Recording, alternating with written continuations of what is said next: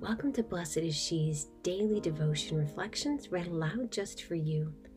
Hi, I'm Nell O'Leary. I'm the managing editor here at Blessed is She. I'm so grateful to be able to share the words of my fellow writers, over 40 women from every stage and walk of life. We're so glad you're here in this sisterhood. We look forward to praying with you.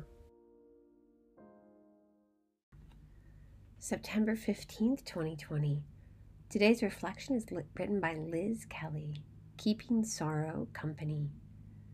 We share a sensitive story today of domestic abuse ending tragically in our reflection. Over the summer, I had the privilege of getting to know Joan, a professional dog handler, and to write some of her story. 35 years ago, her ex husband entered her home when Joan was not there. He shot and killed her three family dogs and then her two teenage sons before killing himself. The worst detail her youngest son had defensive wounds. He knew what was coming. Sometimes there just aren't words. In the aftermath of such extraordinary and overwhelming evil, she moved to the country where she met a humble priest in a quiet local parish who counseled her without sentimental platitudes. You're like Mary, he would say. Mary lost her son, you lost your sons. Pray to Mary. And she did. Healing, slow moving and steady over days and decades, found its way into Joan's heart, accompanied by the sorrowful heart of Mary.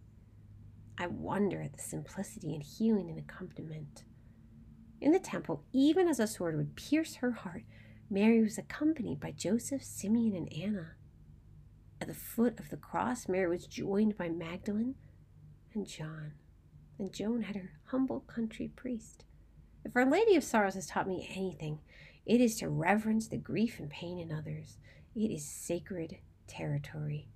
And far more important than anything I might say, I can simply offer the gift of my quiet presence and witness. When we encounter the piercing sword of another, I beg you, Blessed Mother, show me the best way to reverence her pain and walk with her a while on the road to healing. Lord Jesus, we thank you for this day and for this sisterhood. Help us to bring you our pain that needs healing and to walk lovingly and kindly with others as they travail that road. We ask this in your holy and precious name. Amen.